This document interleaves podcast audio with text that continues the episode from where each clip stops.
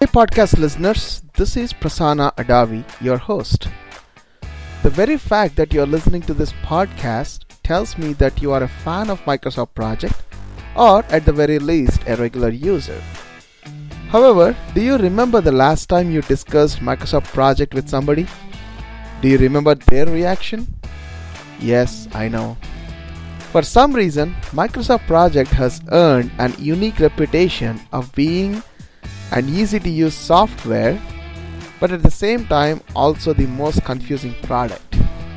So, in this episode, I have decided to bring in an expert that might help dispel some of the misconceptions about Microsoft Project. A big mistake is not using Microsoft Project all the way through the project management life cycle. That is Dale Howard. The name should be very familiar to you if you are in the project community. He is the Director of Education at Sensei Project Solutions, a prominent Microsoft project expert, author, trainer, and a consultant. In today's episode, Dale and I discuss some of the common mistakes people do while using Microsoft Project and then end up not liking the tool at all. So, enjoy!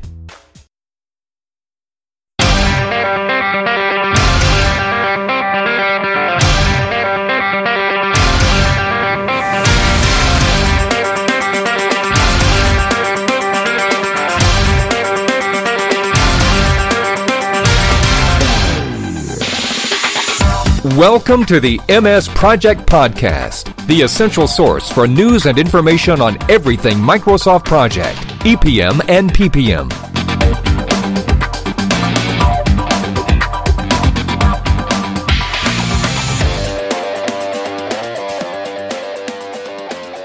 Hi Dale, how are you? Very good, thank you. Thank you very much for accepting the invite for this podcast recording. I know it's pretty late for you on a weekday. My pleasure. Glad to be here. I'm pretty sure but there's nobody who works in the project server or Microsoft project world and who doesn't know your name. Uh, but for for anybody who doesn't know you, uh, can you just introduce yourself? Sure. Yeah, absolutely. Uh, Prasanna, thank you for asking me. Uh, my name is Dale Howard. Um, a couple honors that I've had in my life. I'm currently one of about 63 Microsoft Project Most Valuable Professionals, or MVPs.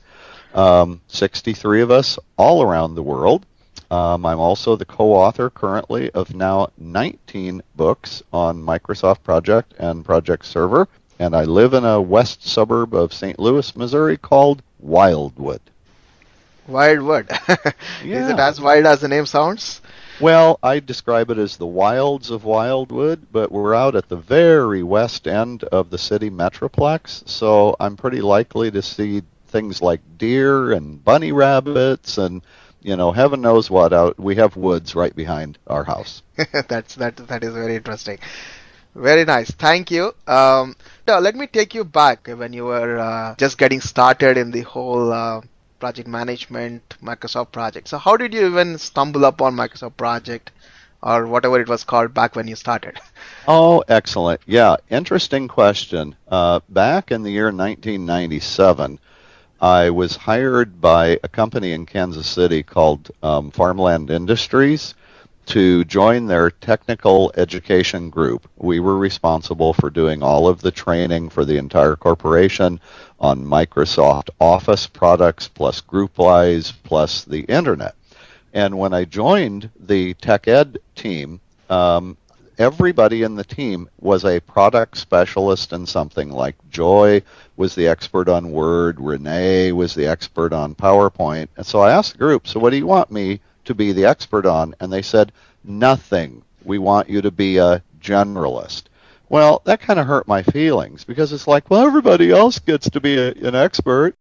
So, good fortune befell me when one evening I was sitting out on my deck and my next door neighbor, Morris, who worked for Farmland Petroleum, saw me up on my deck and, and he came to the fence and said, Hey, Dale, I need to talk to you.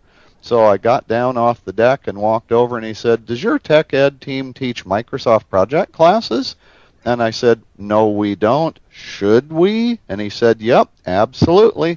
He said, I've got a group of petroleum sales managers who can use Microsoft Project to manage their client contact work because he said every time they talk to a new farmers co-op, they're going to go between through between 30 and 35 steps and each of those steps can be tracked in a Microsoft project plan and at the end of the steps we'll either have a new customer or we don't.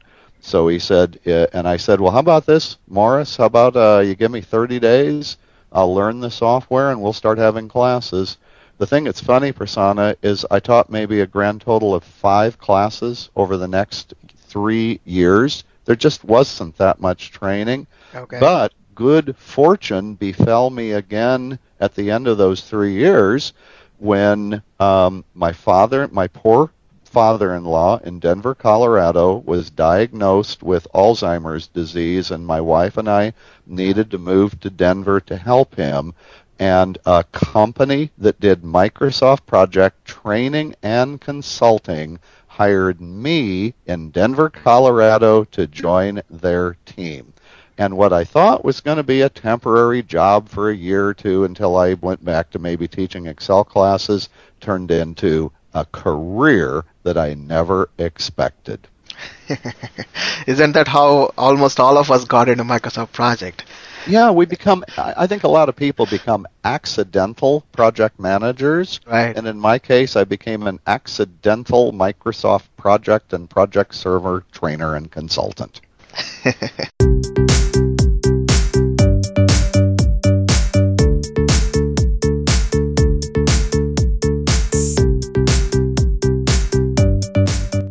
based on what I know of your career, a majority of your body of work was done while you were at um, Project Experts, MS Project Yeah. Experts. Yes, correct. So, how did you chance upon that company, and how was that journey? Give us a little bit story on that. Oh, there's. Listen, man, I got a story about everything. How many hours do you have? I'm just teasing. No, um, and here was another stroke of good fortune. Um, I spent about a year as an independent Microsoft project and uh, project server trainer and consultant, but I was running out of work at the very time that Gary Chefetz was launching his new company, MS Project Experts. And I was trying to find a job by answering questions in what were called the Microsoft Project and Project Server news groups back in those days. Right. And I started answering questions every day because I'm looking for a job, see? So I'd answer questions in the morning, at noon, uh, and after supper, uh, actually in the afternoon, and then after supper in the evening. And I did that for six weeks in a row. And Gary Chefetz read all of my responses, and he said, This guy not only knows what he's talking about, he knows how to write because all my answers are do this step one, step two, step three. Gary hired me, and my first job was to help him write um, the book for project managers on Project Server 03. And then, um, s- surprisingly, he also wanted me to help write the book for administrators, even though I didn't feel like I was technical enough to do it, and discovered I was. And between Gary and I, uh, the two of us co-authored 17 books on Microsoft Project and Project Server. So I owe much to him for giving me the opportunity. That that's that's really amazing. I think that I have or until recently had your Project Server 2003 book. Oh, wow. Yeah. So when 2013 got released, I thought it would be that that would be a good time to get rid of that book. Yep, I. I can't blame you. If somebody wants help with Project Server 03, the immediate help we should give them is you need to upgrade. Exactly. I don't even remember how those things work anymore. It's, Oh uh, boy, I wouldn't I would not remember myself, truthfully. and and uh, the the other thing you brought up was is how you answer questions in the forums. To this date, your answers are the are some are the most detailed answers among everybody. You can take that and make it into a quick reference guide. Well, you know, Prasanna, one one of the things I decided to do way back when, when I was actually trying to use the news groups to get a job, is I made um, three rules for myself. One was I wouldn't answer a question until I had researched the answer. Right. Two, I would always be kind to people when giving an answer. Nobody needs to get beat up, you know, in the news groups or public user forums. And then number three, if I ever broke rule number one and I got in a rush and gave an answer and it turned out to be wrong, I would immediately confess that I was wrong, apologize for the wrong answer for any time I've wasted, and then correct it and give the absolutely correct answer. And I think it served me really well and it's made me lots of friends all over the world. Uh, believe me, Dale, you made just followers purely based on your answers into the forums. Well, thank you.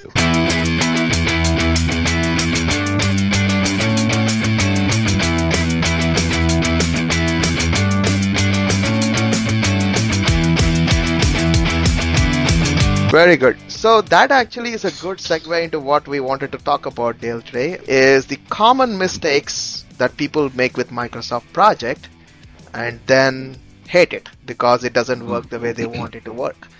I cannot even count the number of people who, who say project does weird things. It moves all their schedule, it moves all their numbers, all the all the work values without them understanding how. In fact, I was making a presentation uh, couple of weeks weekends ago and the unanimous feedback from the group was we we want to use project but it is so so hard to use Mm-hmm. and hopefully i was able to show them some tips and tricks but dale i want to hear from you in your experience what are the most common f- mistakes that people right off the bat start doing with project Ah, good, good. All right. So here are what I consider to be the five most common mistakes that Microsoft Project users will make. Number one, probably the biggest mistake of all, is treating and using Microsoft Project as if it were Excel. It isn't. It looks like Excel. There is some Excel like functionality in it, but Microsoft Project is not Excel. It has its own best ways to use it, and those are not Excel ways. Now, that actually leads to number two, which is uh, a common mistake that people make in organizations that are going to buy Microsoft Project. They learn that it's part of the Microsoft Office suite of tools, and immediately they start thinking about Microsoft Word or Microsoft Excel, and they assume that it's going to be intuitive and easy to learn how to use Microsoft Project so their users will not need training. Wrong! Microsoft Project, I tell all my students, is deep and wide, and it is not intuitive. And if somebody wants to get good with it and get good fast and avoid frustration, the best thing they can do is get training. Now, there are many competent companies out there that provide training, but getting training can be a big time saver and frustration reducer for people learning to use Microsoft Project.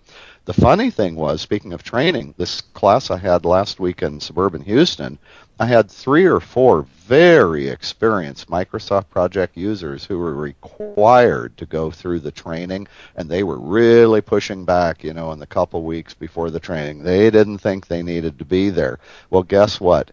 During the training, they started asking questions, and then during breaks, they were asking my advice.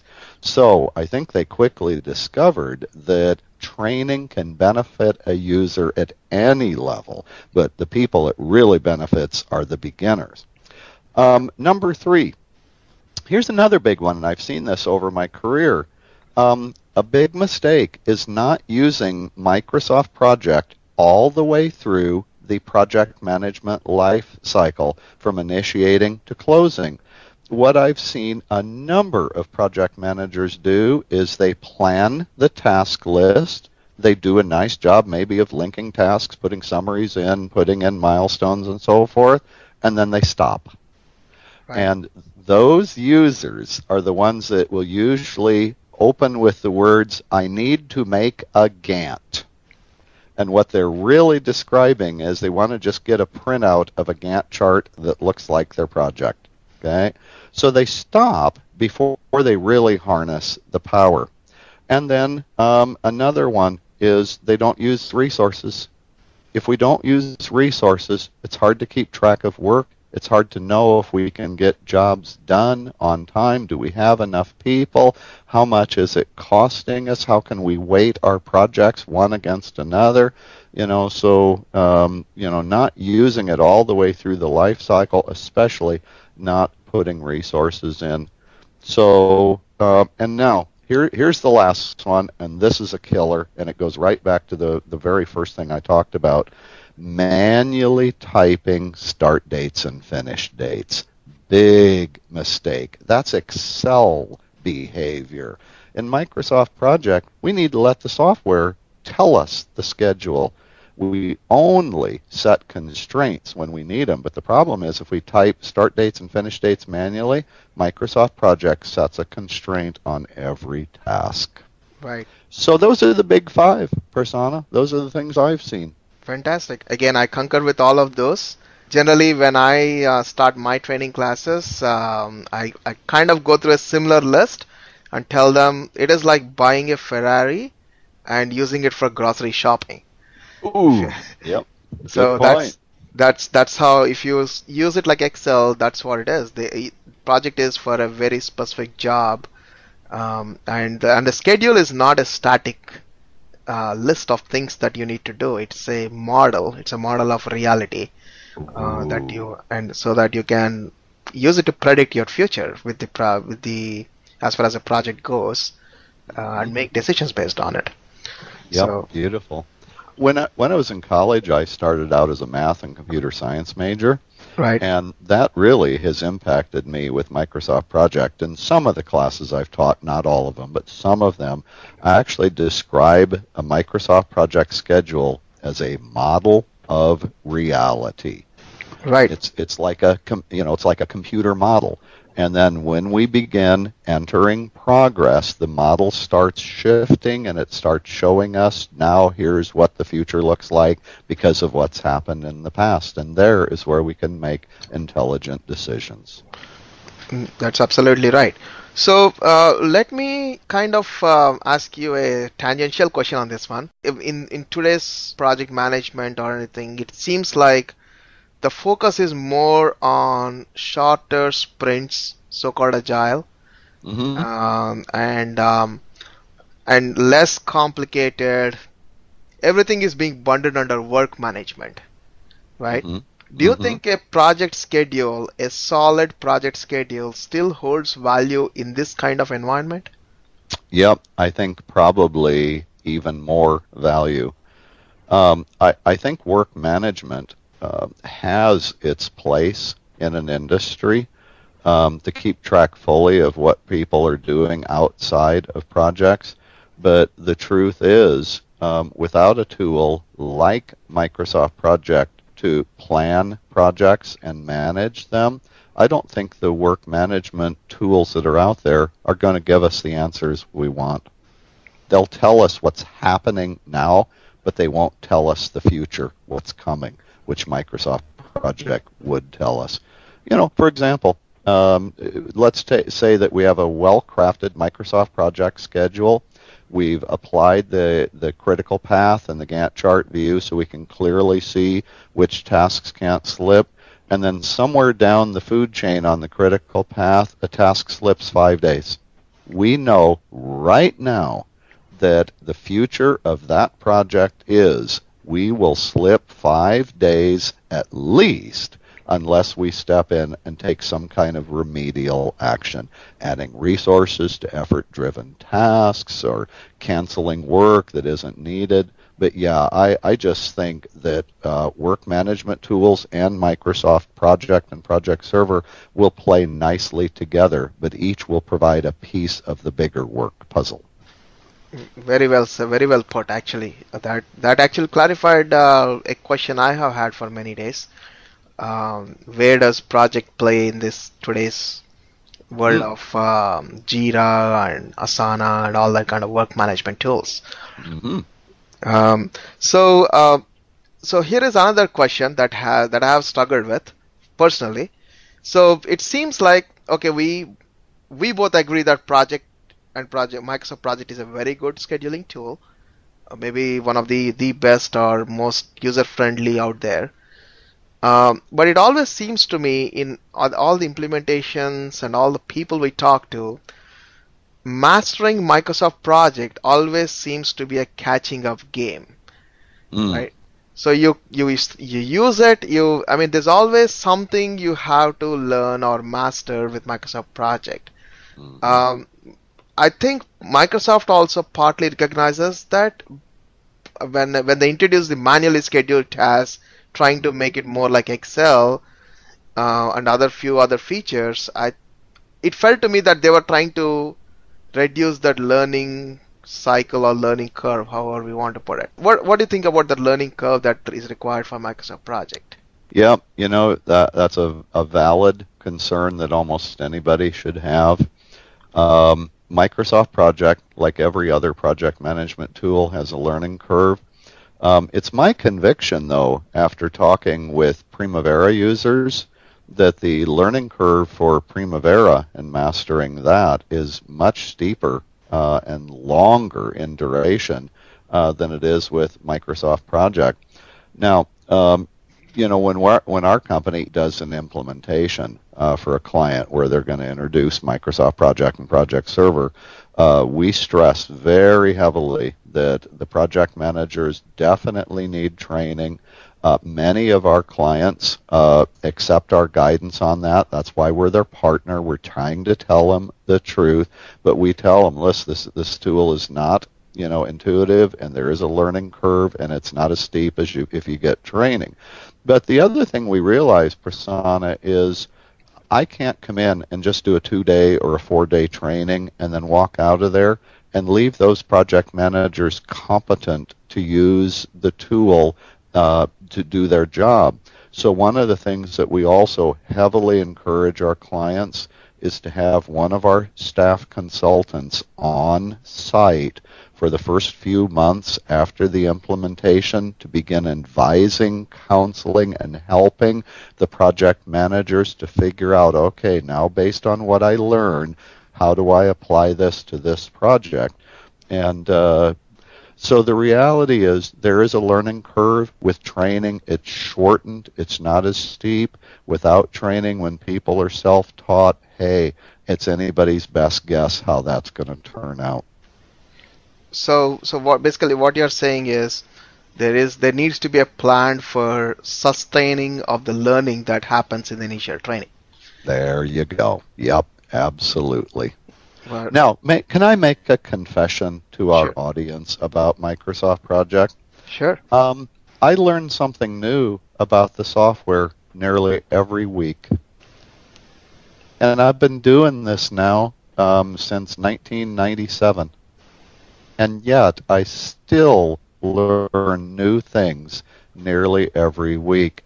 Um, I, I always tell people this software is deep and wide, and none of us can possibly know everything. In fact, last week, one of my students asked me a question that I actually couldn't even answer and it was a question nobody'd ever asked me and you know i i had to do some research to find out the answer to that question so uh, i learned something new and i gave my class credit for teaching me that and they all applauded Right. That's. Uh, I think that's true with all of us. Uh, we nobody, none of us actually claim to be the hundred percent knowledgeable about project or project server.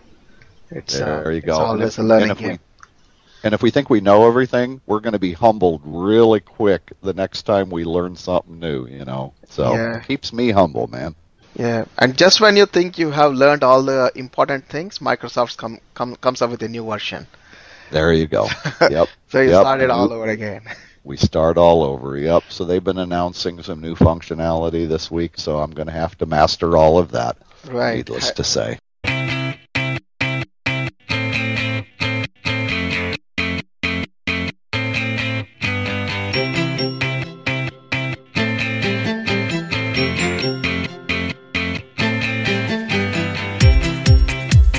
All right. Um, as we start wrapping down this session, so let me ask you, Dale. We have talked about everything you like about Microsoft Project, right? hmm Tell me three things you don't like about Microsoft Project. Um. Okay. Let Let me give you one big one instead of three. Okay. Um, my biggest complaint with Microsoft is bugs that really hamper the user that I would like to see fixed sooner. Um, you know, and, and I'm not one to, to to criticize harshly, but you know, one of the things that's bothered me about Microsoft Project for years is some of these um, bugs that make life much too difficult for project managers, and then we're having to come up with workarounds, you know, for them. Right. Um, I think that's probably my chief complaint. Um, and actually, no. Let me move one. Let me move one to the very top of the list. This is my number one complaint about Microsoft Project. In the 2010 version, uh, Microsoft, to their credit, fixed a bug that was in the software in every version that I've ever used, and I actually confirmed that the bug was fixed. But the bug involves, um, excuse me, the fix involves when you have a task that's fixed duration and then the user changes the work and the units are supposed to be recalculated.